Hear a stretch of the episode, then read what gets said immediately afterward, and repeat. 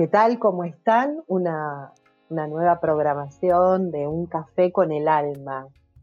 En Fórmula Disco Spain, lo podés escuchar en las principales apps y en la FM 89.4 Madrid.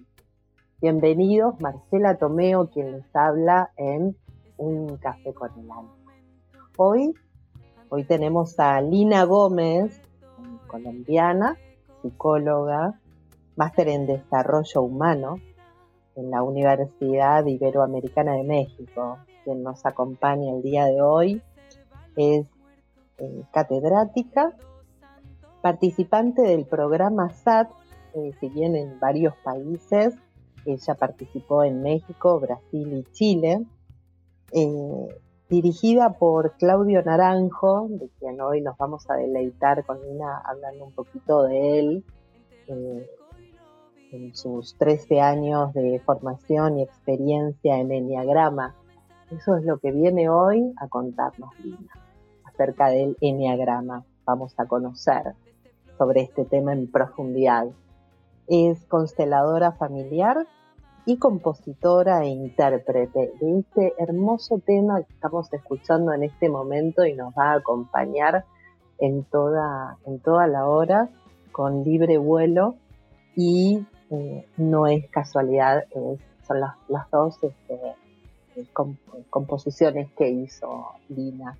Así que bienvenida Lina, eh, gracias por, haber aceptado esta invitación para hablar del Enneagrama.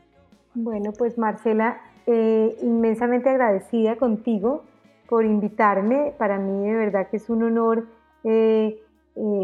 poder tener la oportunidad de compartir el camino que he recorrido yo a través del Enneagrama y, todas las bendiciones que ha traído a mi vida. Eh, y la verdad es que también el poder compartir eh, en un espacio como este, en donde se transmite a una audiencia tan multicultural eh, que nos permite llegar a tantas personas. Así que, pues enhorabuena, me llega tu invitación. Muy, muy agradecida y muy contenta de compartirte el camino que he recorrido. Qué bueno, qué bueno. Y no, y gracias a vos por aceptar eh, acompañarnos. Y, bueno, este, contame un poco, porque la, gente obviamente está deleitándose en un principio con este tema libre vuelo. Eh, es una de las cosas que a quien te conocemos personalmente, bellísima mujer, quiero contarles a toda la audiencia, que si la pudiesen ver es hermosísima, este, por suerte, tanto por dentro como por fuera. Em, esta maravillosa interpretación que, haces de libre vuelo, es lo que estamos escuchando en este momento. ¿Cómo llegó esta psicóloga multicultural este, a, a todas estas facetas que te acompañan y componen a Lina Gómez? Bueno, pues mira, esa es una muy buena introducción al tema del enneagrama porque la música, la música es algo que yo he disfrutado desde que soy muy pequeña, vengo de una familia muy musical, eh, pero la música siempre me acompañó, tuve una banda cuando estuve en la universidad, eh, hace muchos años, como varios años, eh, después también tuve oportunidad de pertenecer a varios grupos corales, pero yo una vez que empecé como la psicología y empecé a estudiar y me dediqué a trabajar, tenía la música un poco relegada. Y la verdad es que el Enneagrama me dio el regalo, uno de los, uno de los grandes regalos que me ha dado el Enneagrama fue como reencontrarme con uno de estos amores que yo tenía perdidos, con estas, como dicen en México, con estas asignaturas pendientes eh, que yo tenía, eh, porque a mí me, me, seguía gustando cantar, tenía letras escritas hacía muchísimos años, eh, y cuando me encontré con el Enneagrama me di cuenta que había este pendiente en mi vida y, recuerdo mucho eh, en algún momento en el que yo empecé a ver eso y dije, bueno, ¿y qué me dificulta a mí eh, desarrollarme con la música? Y cuando empecé a trabajar y a entender que el enneagrama, que es este camino del autoconocimiento, me, me develó y me permitió entender que lo que yo, lo que me limitaba para, para desarrollar mi música era el miedo, el miedo a que yo era una mujer de 40 años, entonces yo decía, no, pues yo a los 40 años ya pues voy a hacer el ridículo, nadie le va a parecer interesante, ya no voy a hacer Shakira, o sea, se me pasó el momento. Entonces, me pasó todo eso hasta que eh, recuerdo muy bien que en, una, en uno de estos SATs que yo tuve la oportunidad de estar con, con mi maestro Claudio, que fue maestro mío y de miles de personas, eh, me dijo, pues ya deja de hablar tantas cosas bonitas y haz algo. Y yo dije, no, pues oh. sí, señor, sí. Y eso fue parte del proceso de que me impulsó el enneagrama de decir, pues con miedo y todo, porque lo que me daba era miedo, miedo de, de, que la gente pensara que ya no era un momento bueno para, para lanzarme como artista y en México, estando viviendo en México, eh, mm, conocí unos, unos músicos maravillosos y un amigo que estaba haciendo un disco y le dije, bueno, ¿y cómo se hace esto? No, pues ponle todos tus ahorros y, y trabaja y compone y graba y mira, eh, con miedo y todo me lancé y hoy en día tengo una producción que está, son dos producciones, está desde libre vuelo, la otra no es casualidad, está disponible en todas las plataformas. Y yo tengo, por ejemplo, descargas en Alemania, descargas en Japón, una o dos, pero tengo también de todos mis amigos. Y eso es un regalo que a mí no me lo quita nadie en la vida, porque no. digo, eh, es, es, algo que yo todos los días cuando alguien me dice qué linda tu música, habrá quien le guste, habrá quien no le guste, pero fue como el, uno de los grandes regalos que me ha dado el Enneagrama decir, qué felicidad hacer lo que yo amo hacer, qué felicidad dejarle a mis hijos una herencia de lo que es mi esencia, de lo que yo realmente amo. Entonces, podríamos decir que ese es como uno de los grandes regalos que me ha dado a mí el Enneagrama. Qué lindo, Qué lindo lo que decís y qué hermoso ejemplo para toda la audiencia que nos está escuchando, el que el atreverse. Qué lindo mensaje el que estás dejando, Lina, eh, el atreverse a creer que, a, sacarte los miedos de encima y, y cumplir tu sueño. Y, y esto les demuestra a toda la audiencia de que nunca es tarde nunca es tarde. Nunca, eh, los, sueños no tienen fecha de caducidad. La, la idea errada es pensar que, que, se te pasó el momento. Siempre, siempre hay espacio para cumplir los sueños, solo que hay que decidirse a hacerlo.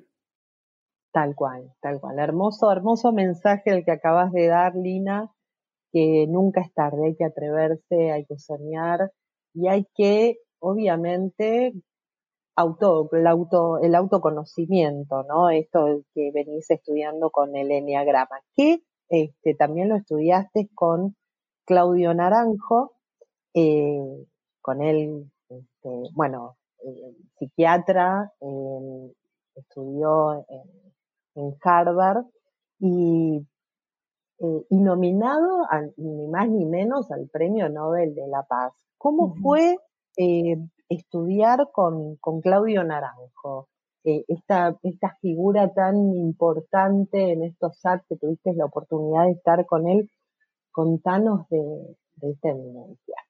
Bueno, pues te cuento, yo salí, sí, salí en Colombia en el año 2000, me fui a vivir a México eh, y en México viví 13 años, así que soy eh, también mexicana de corazón, y mis hijos son mexicanos, así que somos una familia multicultural. Eh, y en México empecé a hacer una maestría en la Universidad Iberoamericana en Desarrollo Humano. Y ahí conocí, tuve la, la fortuna de conocer uno de los discípulos cercanos de Claudio que se, llama, que se llama Rafael Ruiz, uno creo que de los mejores maestros que yo he tenido de Enneagrama. Y empecé a estudiar Enneagrama con él. En México se estudia eh, se empiezan a hacer como unos tipos de diplomados. Yo estuve tres años estudiando Enneagrama y, y, oíamos hablar de Claudio, pero yo vivía en el norte del país, donde, en provincia, entonces yo decía, no, pues yo nunca voy a poder ir a un SAT porque yo soy extranjera, yo nunca me voy a poder ir 10 días y dejar a mis hijos porque se van a morir sin mí. O sea, claro. todas estas ideas que uno dice es que yo no me puedo ir porque soy indispensable y se dio la oportunidad de que después de que yo llevaba ya varios años estudiando y empecé a trabajar con Enneagrama en, en psicología, eh, yo me, me mudé al, a México DF y cuando estaba ya dije, pues es que si no es ahora es cuando, porque los SATs en, en México se hacen en México DF, en el, en el Estado de México, en un lugar hermosísimo que se llama Tonalí. Y, y, y de un momento a otro me armé de valor y con eh, mis amigas que eran como mis hermanas, tú que eres extranjera sabes que a uno los amigos se le convierten en la familia cuando está fuera. Por supuesto, totalmente. Me dijeron, llueva, trueno, relampagué, se tiene que ir. Y yo un día le dije al marido, o sea, te informo que me voy al SAT, me voy y mi maestro me dijo, en ese momento que era Rafael Ruiz, me dijo, vete al SAT. Eh, y, y, me fui y, iba como con el interés de aprender, dije, voy a aprender, eran los primeros SATs. Eh, sin embargo, aunque no los daba Claudio, en México, como se hacen seguidos continuos, las meditaciones se hacen con él. Entonces yo venía como de oír este mito y, y, a, oír hablar del maestro. Y cuando empezábamos a, a, tener los primeros sats, que eran los 10 días de irte a, a, un retiro que no solamente era meditativo, porque los sats eh, eh, que significan Seekers After Truth, es el modelo que Claudio diseñó para enseñanza del, del Enneagrama, pero él hace un ensamble que es maravilloso y por eso estuvo nominado al Premio Nobel de la Paz, porque él dice que hay que cambiarla, transformar la, la, educación para transformar el mundo. Y él dice, eh, hace un ensamble maravilloso entre lo que es la psicología, que desarrolló ampliamente, estudió en la Universidad de Chile, después estuvo en Harvard, después estuvo en Berkeley, eh, toda la parte espiritual, toda la corriente del budismo, del zen, exploró muchos de, los ámbitos espirituales eh, y él hace este ensamble, entonces los sats eran una mezcla entre introducción a la, a la meditación, eh, teoría del enneagrama, y siguen siendo hoy en día, y psicoterapia gestalt. Entonces, eh, esa es una combinación realmente transformadora. Y, aparte, eh, hay un equipo eh, enorme, sumamente bien diseñado, súper calificado, que te acompaña. Entonces tú te puedes encontrar, por ejemplo, en SATS con 150 personas que trabajamos todos al mismo tiempo. Eh, yo tuve la oportunidad entonces de hacer seis años seguidos mis SATS. Mi familia sabía que yo una vez al año me desaparecía porque para mí era sagrado ir a este encuentro con, con mi maestro y los primeros lo veíamos un poco de lejos, pero ya los segundos, los terceros, cuartos, siempre teníamos ya la oportunidad de hacer el SAT con Claudio. Y esa oportunidad era, yo digo, yo creo que soy de las afortunadas que tuvimos la oportunidad de aprenderlo con él, porque es estar en presencia como de un Freud, de, un maestro de estos antiguos que transmitía el conocimiento de, desde la palabra, pero sobre todo desde una presencia, eh, digamos que completamente acogedora, porque la posibilidad, o sea, la experiencia con Claudio y, y tú me, me, me, invitabas siempre a que comentáramos cómo era, cómo, cómo fue, cómo lo viví yo. Entonces, claro, yo, lo viví como lo, viví, lo vimos miles de personas que tuvimos eh, la oportunidad de, de, de, de, estar en presencia de él y, y, la verdad es que era per se transformadora porque eh, a mí me pasaba que inmediatamente, incluso cuando los primeros chats que yo estaba como apenas conociéndolo, eh, eh, a pesar de que él es una persona más bien seria, tiene un, tenía una capacidad en donde tú entraba al salón y el salón se llenaba, una, una presencia, una plenitud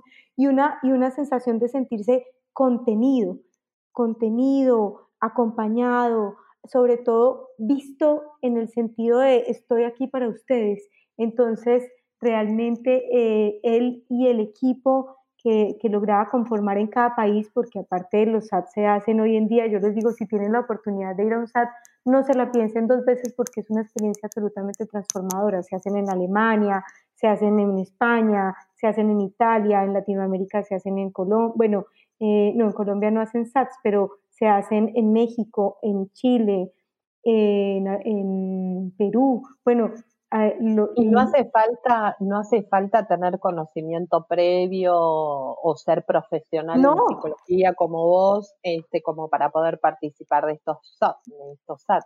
Inicialmente empezaron como unas sesiones más de terapeutas, pero lo más lindo de todo es que los SAT se convirtieron en un espacio de autoconocimiento para todos los tipos de personas. O sea, eh, hay unos SATs especiales que se hacen para educadores que tienen como eh, el fin de cumplir esa misión de Claudio, de, de, transformar la educación para transformar el mundo. Y decía, pues cómo los educadores, que son las personas que están encargados de desarrollar los seres humanos y a ellos quién los desarrolla. Entonces esa fue como la visión de Claudio. Entonces los SATs de educación tienen como un espacio que son muy enfocados y se han hecho en muchos países, pero el SAT como normal, el SAT en donde tenemos cabida todos, es un SAT en donde podíamos estar hasta 150 personas. Yo, te, por ejemplo, te comparto una experiencia muy linda. Yo hice un SAT en Brasil, o sea, hacer un SAT en Brasil es de las experiencias más lindas que uno puede tener. Para mí fue muy lindo porque aparte de Claudio, en Brasil era como si llegaran los Rolling Stones, era así como un superstar. Porque una superestrella, y aparte te voy a decir, yo me acuerdo que yo recién llegaba a vivir a São Paulo y yo me inscribí en octubre para marzo y ya no conseguí lugar. Yo estaba recién llegada, ya no había lugar para los SATs porque eran, era así como eh, súper, súper, eh, digamos que difícil llegar a, ese espacio. Y me fui a México porque yo decía, yo, yo una vez al año me voy al encuentro con mi maestro. Y, yo hoy en día lo sigo sintiendo en mi vida y, sigo sintiendo que me ilumina a pesar de que esté en, un lugar distinto. Pero te cuento, por ejemplo, en una experiencia en Brasil que a mí me pareció increíble, porque yo ya vivía, entonces el siguiente año me anoté como con seis meses de anticipación para poder ir al SAT de Brasil, que, que venía Claudio, y, recuerdo que yo ya a esa altura ya hablaba portugués y dije, pues no es problema, pues yo lo voy a hablar, lo voy a entender en portugués. Y, éramos personas de Alemania, españoles, eh, italianos, colombianos, eh, todos y todos hablábamos en lenguas distintas. Era, esto era como... Qué maravilloso. increíble. Yo dije, pues, ¿cómo vamos a trabajar juntos? En sesiones de 150 personas, todos al mismo tiempo trabajando en distintos idiomas y todos nos entendíamos. Yo decía, esto es como surreal, no puede ser. Y había un lenguaje de amor, de entendimiento, de, de como un lenguaje trascendental que iba más allá de, la comunicación simple, sino de, un, encuentro como de, comunidad, de tribu, que, era y que sigue siendo muy, muy, muy significativa en la vida de los que participan y muy transformadora. Bueno, ahí ya tienen la, audiencia, la recomendación de Lina Gómez a, que participen en los SAT de la Fundación de Claudio Naranjo en todos los países. Este, y bueno, y entonces él de la mano con Claudio eh, eh, y, con esta otra persona que mencionabas antes, que se me fue el nombre. De Rafael, sí, que fue como quien, me llevó, me, invitó y me dijo, ándate, o sea, ve, confía, confía y, lánzate. Y, y, y, ese fue como, él fue como la puerta de entrada porque Claudio tuvo, tuvo muchos discípulos muy cercanos que siguen eh, manteniendo viva toda, toda su corriente y toda su visión de, construir un mundo diferente y construir un mundo mejor. Tal cual. Entonces, con estos, con estos dos personajes tan importantes, este, contanos, Lina, entonces, ¿qué es el Enneagrama? Bueno, pues mira, el Enneagrama es una metodología que, em, como te decía, tiene más de 2.500 años y que fue retomada eh, como en los años 30-40 por Gurdjieff, que era un ruso que lo trajo a, Occidente. De ahí Gurdjieff era un buscador. Eh, de ahí lo retoma, eh, para que veas, imagínate que esto se gesta en Latinoamérica, un boliviano, Oscar Ichazo, que era un chamán, un ser humano eh, muy interesante y también un buscador. Y él empieza como a retomar todo el trabajo de Gurdjieff. Y en ese momento Claudio Naranjo se regresa a Chile eh, y coincide, y él ya venía como en esta, eh, con, con, la semilla del enneagrama sembrada, él venía de desarrollar toda la gestalt de la mano de Fierce Peirce en Berkeley, que, es, que es también como el padre de la gestalt, eh, y Claudio era como uno de los discípulos latinos que la desarrolló en, para Latinoamérica también. Eh, entonces Claudio llega a Chile y se encuentra con Oscar Ichazo y empiezan en este proceso de construir un modelo distinto eh, coincide con un momento yo creo muy, muy difícil y, eh, muy doloroso en la vida de Claudio, que fue la muerte de su hijo, de su único hijo. Entonces, como en ese proceso, eh, Claudio entra en este, digamos que, reconstrucción del, del enneagrama y lo convierte de una metodología que era más esotérica eh, en una metodología más científica y hace, como te comentaba, este gran ensamble entre la parte psicológica, la parte espiritual y, lo y entonces Claudio desarrolla lo que hoy en día conocemos como la psicología de los eneatipos. Entonces él le da como el, carácter científico al eneagrama. Y el eneagrama entonces eh, es una metodología que es de autoconocimiento, pero también que es poderosamente transformadora y que, y que determina nueve tipos de personalidad o nueve estrategias de encontrarse frente al mundo, la manera en que las personas se relacionan con el mundo y sobre todo te permite ver cuál ha sido esta mecánica que has repetido que te limita para desarrollar tu potencial.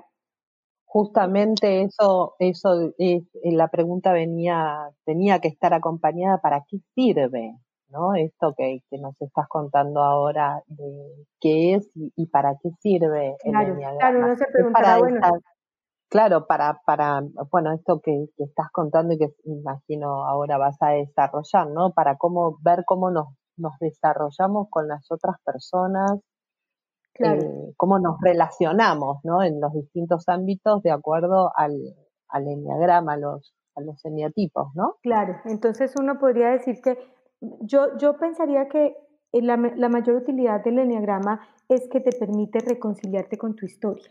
Es como el permitirte ir a, recorrer el camino que has venido y que te ha llevado hasta donde estás hoy, en una mirada respetuosa, compasiva, eh, eh, empática, en donde tú dices, a ver, ¿cuál fue la estrategia que tú desarrollaste en la vida para obtener la mirada de tu madre?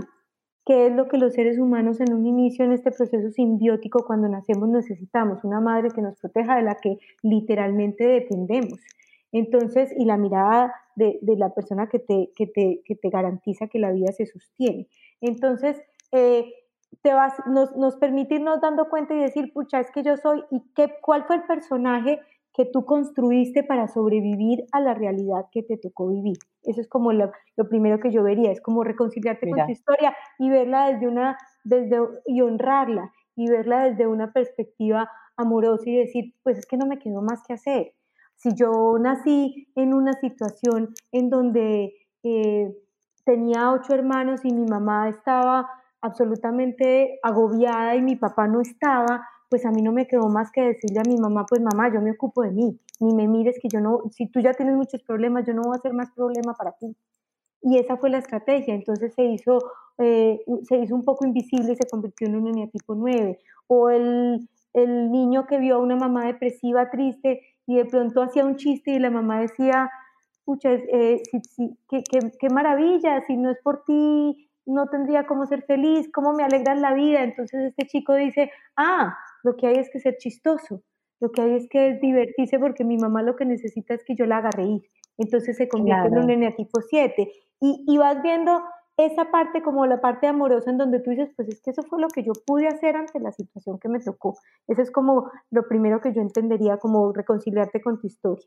Y una vez que tú vas descubriendo ese personaje y tú dices, listo, yo soy este personaje, eh, entras en la parte un poco de la sombra. Y la sombra tiene que ver con ver que ese personaje y entender que esa estrategia es una estrategia infantil, que tú usaste durante toda tu vida para obtener una garantía de vida, la mirada de la madre, la mirada, el permanecer en una familia, el poder sobrevivir y hacerte adulto.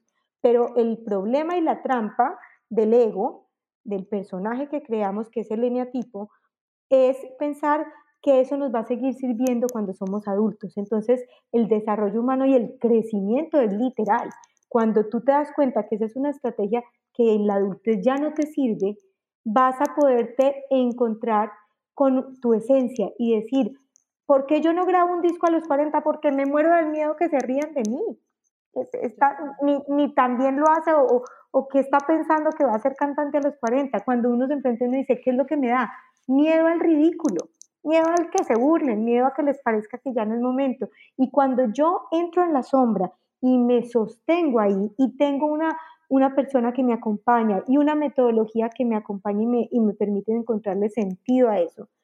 Yo soy capaz de sostenerme la sombra y decir, bueno, listo, lo que tengo es miedo, pero, pero para, poderme, para poderlo entender primero lo tengo que ver. Entonces, cuando entro en la sombra y entro en lo que llama el, enneagrama como el pecado, que vamos a ver que cada eneatipo tiene como el pecado que lo acompaña, eh, entras en la sombra y tú dices, sí, realmente lo que yo soy es miedoso, lo que soy es vanidoso, lo que soy es goloso. y cuando entras en la sombra y te, te das cuenta que tú has usado eso y que te ha servido, pero que tú eres más que eso.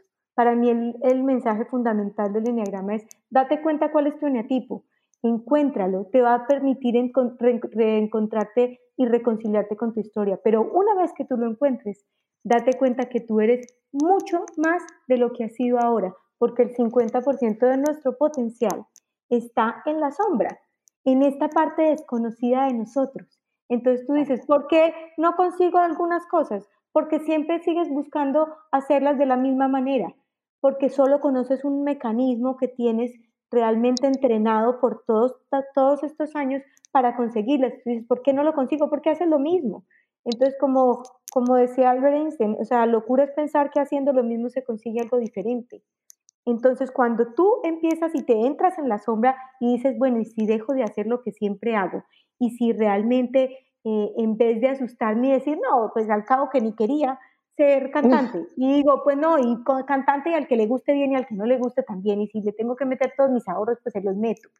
¿Y qué pasa? Y te, y te topas con que, ups, ah, a la gente sí le gustó, ah, qué lindo, a mí me gusta, eh, funcionó, eh, lo pude vender. Y tú dices, ah, era más el miedo, porque el miedo es paralizante. Entonces, en muchos casos. Entonces, ese es como eso, encontrarte con ese potencial creativo que tienes como que, que tienes no visto. Y, y además, entonces, poder cumplir tus sueños y decir, esto es lo que yo quiero ser. A mí me gusta claro, mi trabajo y, muchas veces nos pagan por nuestra neurosis porque es lo que aprendimos a hacer bien y eso no quiere decir que esté mal. Pero si a mí además, por ejemplo, de, trabajar me gusta pintar o si a mí me gusta ser un investigador y quiero desarrollar cosas a profundidad, entonces, eh, ¿qué, de mi vida me limita para lograr ese sueño que yo tengo pendiente? Porque eh, el día que tú logras un sueño que tienes pendiente, tienes eh, esta sensación de estar vivo, de que la vida tiene sentido, de que vale la pena estar aquí. Entonces, eh, es esto, es como conectarse con la esencia, entender el ego, irlo, digamos, como digiriendo, pero darte cuenta que hay un ego que, que, te esclaviza y una esencia que te libera. Entonces, es como conectarte con esta parte liberadora de, del enneagrama como... impresionante. Acabas de, digamos, de, contarnos que el enneagrama es como, lo vería por lo que nos contás, una herramienta de autoconocimiento. Sí, profundamente transformadora y, aparte eh, profunda, profunda. O sea, por eso es tiene tanto impacto si tú realmente te das la oportunidad de, entrar en ella eh, de manera valiente. Claro, sí, Sí, sí. Y más cuando, cuando están las zonas oscuras, como vos decís, hay que ser valiente para poder verlos y poder aceptarlos. Claro, ahora, eh, lo que es muy lindo a mí me parece que el lineagrama siempre se debe hacer en grupos. Yo, yo lo hago eh, en grupos, yo siempre trabajo con grupos, porque cuando tú encuentras otra persona que, que ha vivido una locura similar a la tuya, te das cuenta que tú no eres la única loca del paseo. Tú dices, ah, hay otra que hace eso mismo que yo hago, o hay otra mm. persona que, cree lo mismo que yo creo, ah, no, no estoy tan loca yo sola. Y eso eh, te permite también, eh, digamos que, caminar acompañada, porque, porque ah, en, mi experiencia me parece que el enneagrama es una, es una experiencia y, un camino que hay que recorrer acompañado. Encuentro un poco difícil que tú puedas entrar a la sombra solo y sostenerte ahí solo. Hay personas que lo logran hacer, pero que tú tengas una persona que te acompañe en el camino y que te inspire y que te rete y que te, que te empuje de una manera amorosa y respetuosa, eh, hace, mucho, hace mucho la diferencia en que tú puedas transitar la sombra. Tal cual.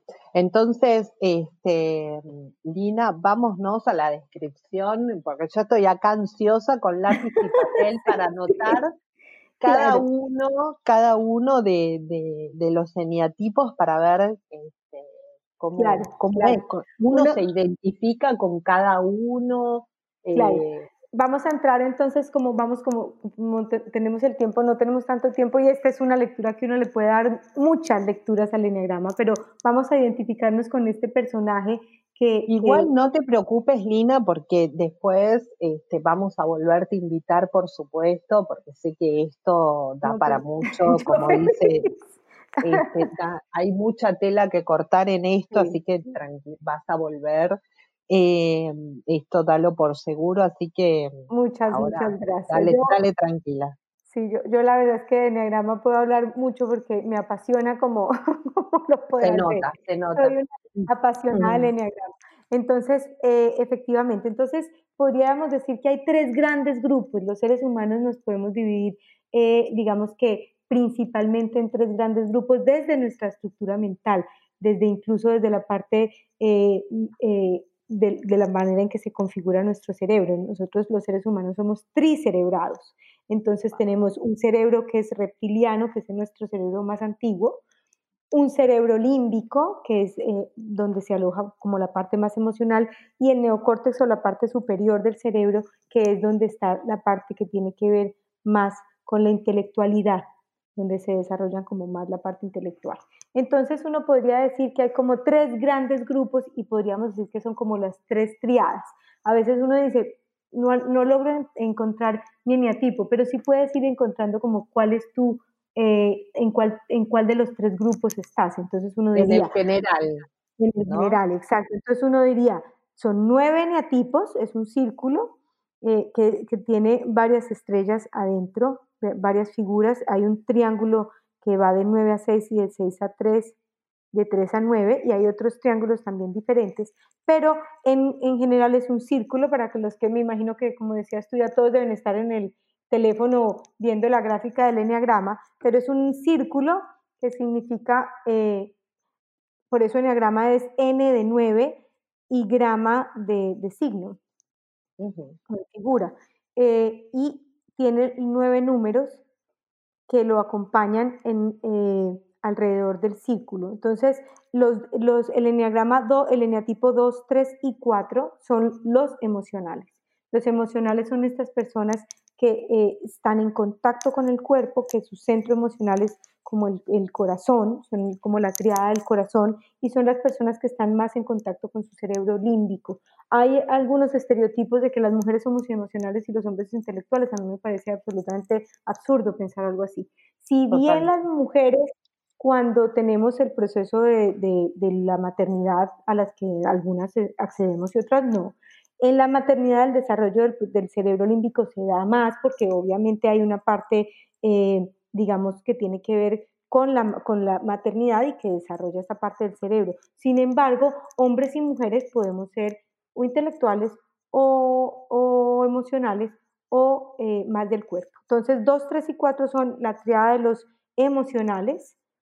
5, eh, 6 y 7 es la triada de los intelectuales, son de estas personas están en la parte superior del cerebro, los intelectuales, que son eh, estas personas que no están tan en contacto con lo que sienten y piensan, sino con lo que sienten y, actúan, sino que piensan. Son estos que viven un poco en la cabeza, que encontraron que su cabeza es como su gran tesoro. Y les pasa a veces a los intelectuales 5, 6 y 7 que están un poco desconectados de la cabeza, del cuerpo. Entonces a veces les pasa que como que no, no, no identifican muy bien su cuerpo, su cuerpo y lo que les pasa porque están muy, muy en su cabeza. Y hay un tercer grupo, que son los 8, 9 y 1, que son los instintivos, que son los viscerales. Entonces es este que ni piensa ni siente mucho, sino que actúa. Entonces son estas personas que son más impulsivas, que, que, que, a veces el cuerpo se los lleva y uno, y, uno les pasa mucho a los, a los instintivos que, que, trabajan desde el cerebro, digamos que están motivados o movidos desde el cerebro reptiliano, y es que tiene que ver con esta, con esta conexión con la sobrevivencia. Entonces, obviamente el cerebro reptiliano, ninguno es mejor que otro, pero sí funcionan diferente. Entonces, podríamos decir que uno decir, ah, no, pues yo siempre que me pasa algo actúo. No es cierto, porque uno dice, ah, pues puede que actúes, pero, por ejemplo, hay un ejemplo que a mí me parece muy simple y que me parece muy ilustrativo. Eh, si tú vas, por ejemplo, y, y, vas, a, vas a cruzar la calle y viene un autobús, entonces, por ejemplo, te puede pasar que si eres emocional, claro, tu reflejo por tu cerebro reptil es echarte hacia atrás. Siempre va a haber un reflejo eh, corporal de, evitar el, accidente, ¿cierto? Entonces tú supongamos que te alcanzas a echar hacia atrás, que es lo más normal. Pero, el, pero puede pasar tres cosas eh, desde estos tres grupos. Entonces, el 2, 3 y 4 les puede pasar que ¡ah! la mano al corazón, la mano al pecho, ¡ah! casi me atropella el bus a veces nos quedamos sin voz, o sea, los que estamos emocionales, ni la voz, porque es, esta mano al cuerpo de, y, y esta de casi me atropella el bus, pero es esta sensación de angustia al pecho, al, aquí, al estómago, y, y, es como, como está muy, muy, muy percibida en el cuerpo, suda o se pone a llorar y dice, casi me atropella el bus el 2, 5, 6 y 7 le puede pasar que se eche para atrás y empieza en este discurso mental. ¿Cómo es posible? ¿Cómo me hice así? ¿Cómo no me di cuenta? Pero bla, bla, bla, bla, bla, bla, bla. No se da cuenta si el bus a lo mejor le pisó el pie y, y, y después dice, ay, me dolió. Pero primero en automático em, prende el radio, sí, bla, bla, bla, bla, bla, bla aunque, aunque, aunque lo haya alcanzado a lastimar el bus, no se da cuenta porque su mecanismo en automático es entrar en esta parte del cerebro. Y los 8, 9 y 1 les pasa que son tan instintivos que a veces corren atrás del bus a tomar la, la, la placa y luego la patente, claro. la patente, y cómo, y va y le pega al bus, se va atrás, porque son, aunque lo haya atropellado, el, el 8, 9 y 1 ni cuenta se dio, porque fue tan, el, cuerpo es tan, está tan mecanizado a, actuar que el cuerpo se los lleva. Entonces, a veces te permite eso decir, bueno, yo pienso, actúo o siento. Ese es como el primer, eh, la primera brújula que te puede dar como para, para entender el eneatipo. Y nos vamos entonces en sí, es, muy bonito, la verdad es que eh, es, y aparte tiene una connotación que tiene que ver con, con nuestra naturaleza humana, con nuestra, con, nuestra función. Sí, totalmente. Mira, vos estabas describiendo esta triada y yo estaba ubicando, ubicando a mi esposo, que, pasa algo y enseguida saca foto de la patente y yo quedo nubilada y digo, y me quedo asombrada de su reacción. hay algunas hasta que video graban y uno dice, pero ¿a qué hora? Claro, pero ¿en qué segundo? Sí. A la acción, orientados a la acción. Entonces, bueno, para que nos vamos yendo y, alcancemos a dar un pequeño, un pequeño giro por todos los Vamos, vamos, dale. Diríamos que hay como un personaje que te ayuda a, a, a establecerte en la vida y ese es el personaje que tú vas haciendo desde tu eneatipo. Ese es el eneatipo. Entonces diríamos que el 2, 3 y 4, que son los emocionales, está el 2, que es el servicial, que es esta persona que siempre está a la orden, que tú dices, necesito, yo te llevo, yo te ayudo, yo te organizo, y esa es como su luz, es eh, servicial, amable, generoso, caritativo, eh, y podríamos decir que eso es como su gran luz. Pero como todos tenemos luz y sombra, entonces para que alcancemos a verlos como en sus dos matices, eh, podríamos decir que su talento es servir, pero también su eh, eh, evitación es necesitar. Son muy buenos para dar, pero muy malos para, para pedir, porque son orgullosos. Ese es el 2. el 3 es este que es exitoso, triunfador, que todo le sale bien, que, que y no es por suerte, sino porque es muy trabajador. Los tres son realmente muy trabajadores, muy comprometidos, están obsesionados con el tema de la eficiencia, todo tiene que salir bien, pero son un poco adictos al aplauso. Se pierden en el aplauso y su pánico y su debilidad y que lo que más les atemoriza es fallar. Fallar es así como no, y sobre todo en público. Una mm. cosa es fallar solito, pero fallar en público es así como fatal impermisible. Ese es el 3. El 4 son estos, los que son sensibles, los talentosos, los creativos. Entonces uno dice una Frida Kahlo, un Armando Manzanero, estos que son creativos por naturaleza, pero que tienen, digamos que lo que más evitan es ser normales. yo puedo ser todo menos normal. Entonces no se pueden vestir normal, no pueden comer nada normal, Entonces son estos que tú le dices, no, pues yo tengo gripa, no, yo pulmonía. O sea, yo siempre ah, sentiré más que tú. Sí, sí. Entonces les pasa eso y son quejumbrosos por naturaleza. Esos son la triada de los emocionales. Vámonos entonces a los intelectuales. 5, 6 y 7. El 5 es el, el, intelectual, el pensador, su fortaleza es saber, el ratón de biblioteca, pero en ese saber se aleja de la gente porque dice, pues la gente no me interesa y le cuesta entregarse, porque dice, pues yo ni para qué voy a la fiesta, ni para qué participo si a nadie le interesa, entonces no se entrega, no se compromete, no participa y esa es como su, su, su trampa y su, y su evitación. El 6, el 6 es el leal, el 6 es el que le gusta cumplir, es una persona comprometida, involucrada, eh, como su nombre lo dice, leal, eh, pero su, su evitación y su, y, su, y su sombra tiene que ver con dudar, con que es desconfiado, entonces todo el mundo es como un poco paranoico, entonces todo el mundo le parece que le va a quitar el trabajo, que le va a hacer algo, que lo va a atacar, entonces viven a la defensiva y, y, y se la pasan un poco siempre ansiosos. Este es el leal. Y el 7, que es el último de los intelectuales, es este que es entusiasta, optimista, divertido, eh, este que, como siempre, yo pongo este ejemplo porque me parece muy ilustrativo, lo pongo siempre, y es que es este que le cuenta unos chistes en los funerales. ¿A ti no te ha pasado que está uno en un funeral muy triste y muy serio y hay uno que cuenta chistes y buenos? Porque eh, el problema que tienen ellos es que se escapan del dolor. Para los siete, como son tan entusiastas y son tan alegres y siempre le ven el lado positivo a las cosas, el dolor es tremendamente amenazante. Entonces ellos siempre se escapan del dolor y esa es su parte oscura. Y cuando entran en la parte oscura, y es, es eso, cuando tú eres capaz de sostenerte, bien sea en el dolor o en la desconfianza, y encuentras que eso es irracional, ahí es donde está el potencial de cambio. Vámonos al último grupo, que son los instintivos. 8, 9 y 1.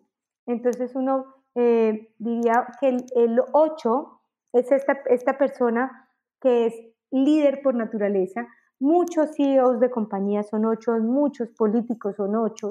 Eh, y, quienes eh, conocen poco del enneagrama les, les gusta pensar que, que es el malo del paseo, como que este es el malo del paseo y realmente no, ninguno es ni mejor ni peor.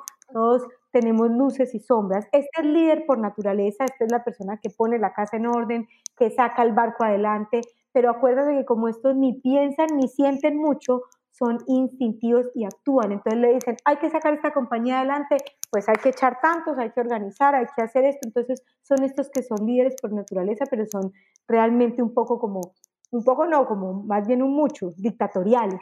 Así, ah, lo haces como quieres y si no te gusta, pues adiós porque es así, porque yo tengo claridad de que por aquí es. Y su sombra es la debilidad, porque le tienen pánico a sentirse débiles, porque están muy empoderados, pero su, empoderamiento, que es esta fuerza, se les convierte a veces también en una cárcel, como si fuera una, una, armadura, una armadura en la, en la que se metieron y entonces eso les impide como contactarse con su parte más emocional, más y, sentirse que tienen que aprender.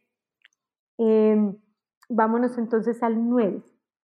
El 9 es este conciliador, pacificador, eh, son fantásticos, por ejemplo, haciendo conciliaciones. Si tú quieres tener una negociación, digamos, laboral entre dos partes, un 9 va a ser increíble y va a ser súper eficiente en esa, en esa gestión y en esa área. Y su fuerza es esto, conciliar. ¿Por qué son tan buenos conciliadores? Porque le tienen pánico al conflicto, porque para ellos el conflicto es tremendamente amenazante. Y todo este miedo, todo esto, esto que grita cada tipo, tiene que ver con una historia dolorosa de su infancia. ¿Por qué? Porque entonces el 9, por ejemplo, en este tema del conflicto, se encontró con una familia en donde había problemas y dijo, no, no, no, no, yo todo menos esto. Entonces yo soy el que tranquilizo y entró una pelea, por eso su, su fuerza es conciliar, pero su sombra es el conflicto. Entonces, cuando tú, tú le, permites, uno, a cada eneatipo encontrarse. Primero encuéntrate, primero encuéntrate y ve viendo cuál es el personaje que tú desarrollaste para sobrevivir en la vida. Ah, pues tenías una mamá que era muy eh, estricta y decía, no, es que todo tiene que ser bien, ah, entonces yo tengo que ser perfecto. No, es que no está lo suficientemente bien. Ah, entonces un niño exigido o de unos papás que estaban ocupados y que le dijeron, tú haz eso, aunque tuviera, o sea, yo me he encontrado con personas que han, han empezado a hacer cosas desde muy chiquitos de adultos. Los unos les pasa eso, que les tocó como crecer rápido y asumir responsabilidades de adultos estando muy niños. Entonces, cuando uno acompaña a una persona a esta sombra y le permite darse cuenta que ese personaje eh, lo, le ha servido para llegar hasta donde está, pero que él es más que eso y que en su sombra está la posibilidad de desarrollar el 50% de su potencial. Porque cuando un miedoso o una persona desconfiada dice, yo tengo que permitirme confiar, hace cosas distintas. O cuando una, una persona intelectual dice, y si voy a la fiesta y si participo, pues va a la fiesta y encuentra pareja y se da cuenta que la soledad no es la estrategia. Y así funciona como en una visión muy, muy general de lo que es el enneagrama, pero es como entrar en reconocer tu, tu, tu carácter, reconocer cuál de estos personajes eres tú, y una vez que reconozcas el personaje, entrar en la sombra. Y ahí está el potencial de transformación. Me imagino, Lina, que ahora toda la audiencia, este, al menos cuando termine el programa, va a, a, googlear Enneagrama y se va a encontrar con los nueve eneatipos y sus características. Y entonces yo me imagino que la pregunta de la audiencia en ese momento va a ser, uy, tengo características, o en esta misma triada, ¿no? Bueno, no en la triada, pero seguramente que cada uno se identificó con más de uno a lo mejor. Eh, claro. uno puede tener eh, no sé, mm, por decirlo, dos eneatipos, tener características de, dos eneatipos, entonces en vez de ser uno y uno solo es uno y dos o uno y siete. ¿Cómo, cómo es eso? esa es una excelente pregunta. Aparte es una pregunta muy común. Cuando tú vas a empezar a explorar tu eneatipo, eh, dices, pero es que tengo de todos. Claro, tú tienes rasgos y características de todos y de muchos, de, pero hay uno y en el eneagrama hay que ser muy claros y muy precisos. Siempre vas a tener un solo eneatipo y te, y te va a tomar el tiempo que requiera tu, tu conciencia y tu, y tu proceso también que necesites que le tome para, para llegar a casa. Claudio tenía una expresión maravillosa que era el día que tú llegas y dices, esta es mi locura, esto es lo que yo he venido repitiendo tantos años, de aquí soy. Ese, ese proceso le llamaba Claudio llegar a casa. Eh, esto es lo que yo soy y esta es mi historia, pero yo soy más que eso. Y yo puedo lograr salirme de este personaje y entender que esta es una estrategia infantil y si soy un adulto puedo hacer cosas distintas. Entonces, eh, siempre serás un solo eneatipo. Tendrás alas, que ese es un tema que veremos más adelante, que tendrás matices de un lado o del otro, pero el eneatipo siempre será uno solo, es y, te tomará, y te tomará un tiempo encontrarlos. ¿Cuál es mi recomendación? Tómense el tiempo que necesiten. Y lo único que yo les recomiendo, nunca vayan con nadie. Y si van a un curso o a un grupo donde les digan que les van a decir su tipo, corran a kilómetros, porque la persona que pretende aprender por ti puede que tenga la buena intención de hacerlo. Seguramente pensará que te ayuda, pero nadie camina por ti, nadie aprende por ti, nadie sufre por ti, ni nadie se desarrolla por ti. Entonces el enneagrama es una tarea que tienes que hacer solo tú en el sentido de enfrentarlo y por supuesto con el acompañamiento de alguien que te permita ir sosteniéndote y, recorriendo la sombra. Bueno, y vos sabés que esto va de la mano con esta pregunta que, que viene ahora, es precisamente que acabas de mencionar de que si vienen y te dicen cuál es tu eneatipo, salí corriendo. ¿Cómo es una consulta y cómo se aprende esto? Pues mira, hay, hay muchísimas cosas en, en muchísimas áreas en el mercado del enneagrama. Yo eh, lo aprendí en la escuela de, Claudio Naranjo. Em, entonces, mi recomendación es, eh, hay fundaciones de Claudio Naranjo y escuelas de Claudio Naranjo en, todo el mundo. Ese es un camino muy lindo para trabajarlo. Eh, yo hoy en día, la verdad es que con todo este proceso de la pandemia, pues también encontré que había que reinventarse. Entonces, yo hago eh, cursos de Enneagrama online. Hoy en día tengo un grupo súper lindo, multicultural. Tenemos personas de, Canadá, de Colombia, de Perú, de Chile, eh, de México. en donde tenemos un grupo de estudio de Enneagrama y nos vamos yendo hace un taller entonces. hacemos, sí, hacemos un curso de 10 sesiones en donde vamos viendo. Hay muchos que te dicen, ah, pues toma cuatro horas de Enneagrama y vas a entender, vas a entender algo.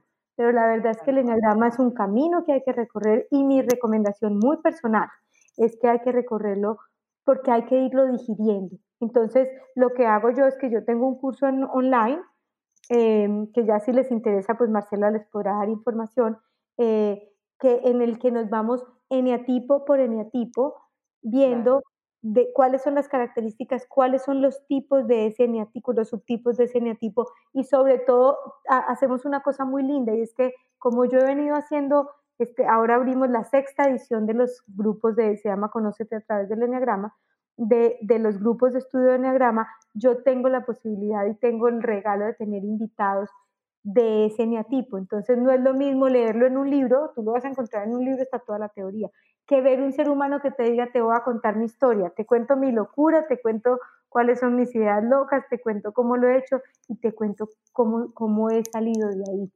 o, o, cómo, o, o cómo sigo ahí, o cuál es mi momento, pero, pero esa es como una, una recomendación que yo les doy. Eh, siempre tómense eh, esto como un camino eh, que no se toma a la ligera, porque a la ligera vas a tener una información general o vas a poder ver un video y entender, pero realmente lo que hay es que, digamos que, ver el otro lado, ver, ver esta parte de la esencia. Aparte, encontrarse con la propia sombra de uno no es nada fácil, eh, no es nada fácil verla, ¿no?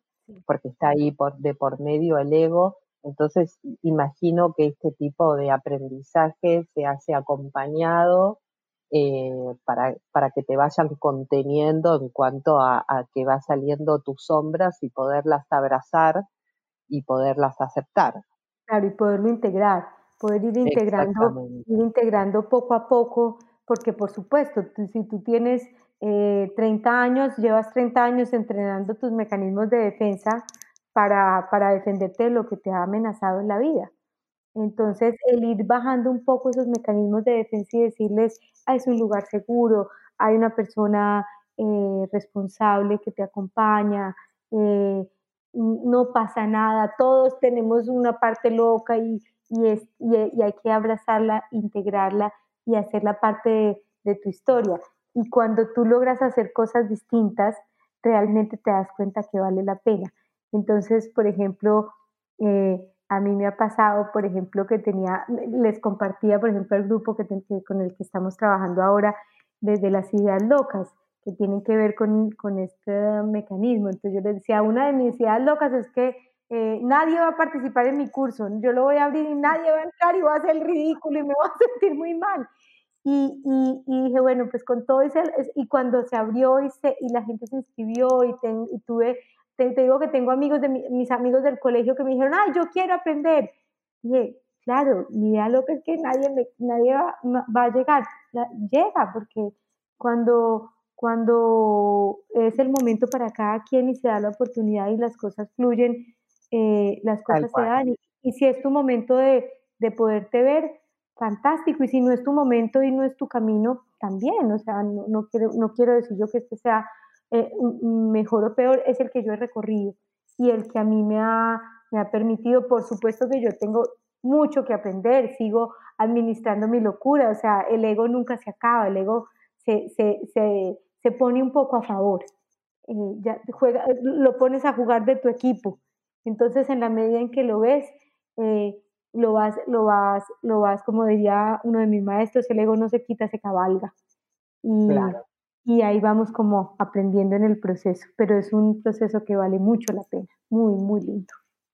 La verdad que ha sido, este, Lina, Lina Gómez, un placer eh, tenerte, eh, nos has enriquecido enormemente con toda tu experiencia y toda tu, tu expertise en esto, cómo nos, nos llevaste por todos los semiotipos. Así que bueno, seguramente eh, ya cada una de las personas se debe haber identificado y, y, seguramente que para más de uno habrá picado ese bichito y para verlo en profundidad, ojalá. Eh, entiendo que esto también se ve en, un plano organizacional, este, que esto le sirve mucho también a las organizaciones eh, para, para mismo para ver a, sus empleados, ¿no? Claro, es, tiene, tiene, tiene muchísimas aplicaciones. Yo tuve la oportunidad de tener una compañía de headhunting en México, hacíamos consultoría y realmente, por ejemplo, encontrar el, eh, para cada eneatipo y encontrar, por ejemplo, cuáles son las posiciones en las que tú, entonces tú podrías decir, quiénes son los mejores vendedores, siete y 13 son fantásticos vendedores, quiénes son, por ejemplo, y, y, y no desde, desde decir, camínate contrato por tu neurosis, no, es eso, ese talento que tú tienes por lo que te han pagado y por lo que has llegado a donde estás, claro que sigue siendo tu talento, pero cuando tú, además de, identificar ese talento, le das más herramientas para que eh, pueda seguir un paso más adelante, vas a tener seres humanos que son buenos en lo que hacen y que además crean, innovan, hacen cosas diferentes. Entonces tú tienes, por ejemplo, en, los cuatro que son maravillosos publicistas, creativos, pero si aparte le dices, oye, bájale a la intensidad y déjale el drama y enfócate y hazte un poco más disciplinado. Va a ser un cuatro igual de creativo, pero más, más enfocado, con menos sufrimiento, con menos tragedia. Eh, entonces, en, el ámbito organizacional tiene aplicaciones maravillosas. Yo hago selección de personal solo con Enneagrama, que es un enfoque muy novedoso, y en las empresas es fantástico porque es una aproximación diferente desde el talento humano desde el talento y desde la desde el, desde el reclutamiento y el, y el desarrollo de talento. Perfecto. Mira, ya quedaste invitadísima para el próximo programa a hablar de la enneagrama organizacional para, para todas aquellas personas que nos están escuchando ah, y esto les puede llegar a, a, ser de utilidad para sus propias compañías. Así que, bueno, invitadísima para la próxima, Lina. Te agradezco muchísimo, enormemente tu participación. Eh, has enriquecido, como decía, la hora de este programa. Yo me quedaría horas eh, conversando con vos y escuchándote eh, porque tenés tanta riqueza para, para dar que, que es notable y hermoso escucharte. Así que muchísimas gracias. Te despido entonces, Lina, eh, me despido hasta la próxima con un café con el alma, Marcela Tomeo quien les habla, en Fórmula Disco Spain, en las principales apps de los móviles o en la FM 89.4 Madrid. Así que Lina, te dejo un gran abrazo, eh, un beso enorme, este, esperamos tenerte pronto.